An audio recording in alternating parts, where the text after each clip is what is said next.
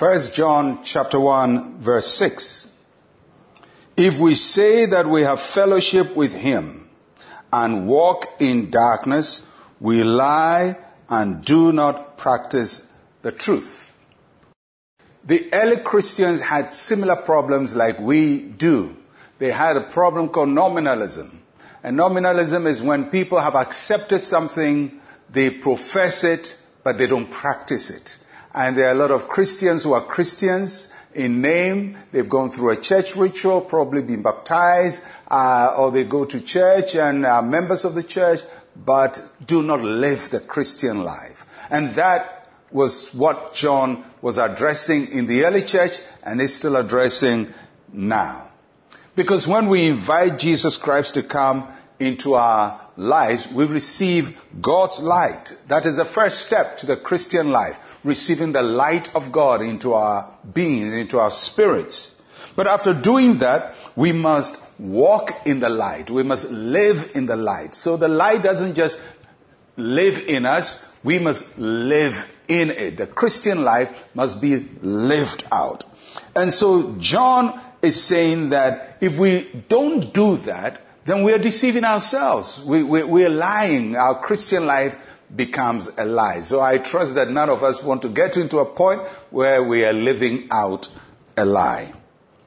So what happens when we receive Christ but are not living for Him? And that's what we want to address today. How do we practice the truth? In order to practice the truth that we have received, first we must know the truth.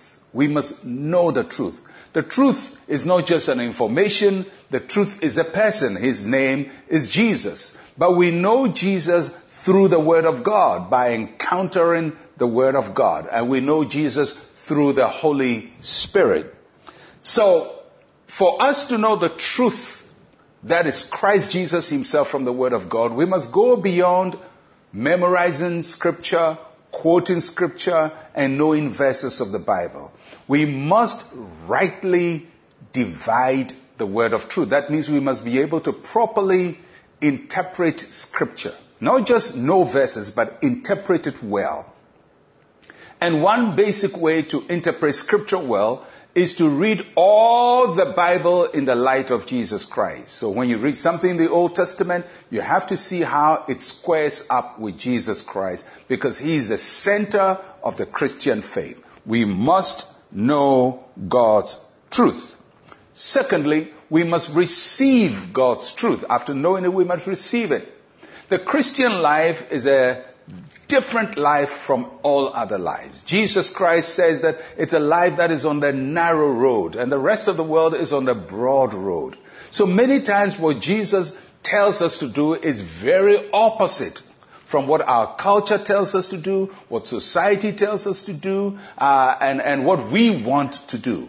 So when we have discovered the truth of God, we must receive it. We must allow it to form our foundation for life. And thirdly, after we have known the truth, received the truth, we must apply the truth. That's where it gets hard. How to really apply it to our day to day life in the way we speak, uh, in, in the way we make friends, uh, in the places we go, in the way we think. All of it must be shaped by the truth we have come to know. It's not always achievable every day. But that is the endeavor of the Christian. That is what we strive to do. That is what we work our way towards, that we will know the truth, receive the truth, and apply the truth. And until we do that, our lives will be a lie.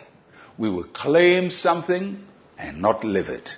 And that is called hypocrisy. And God help us not to be hypocritical Christians. We must know His truth, receive His truth, and apply His truth.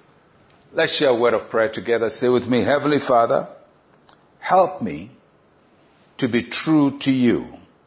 I desire to live the life you have given to me to your glory.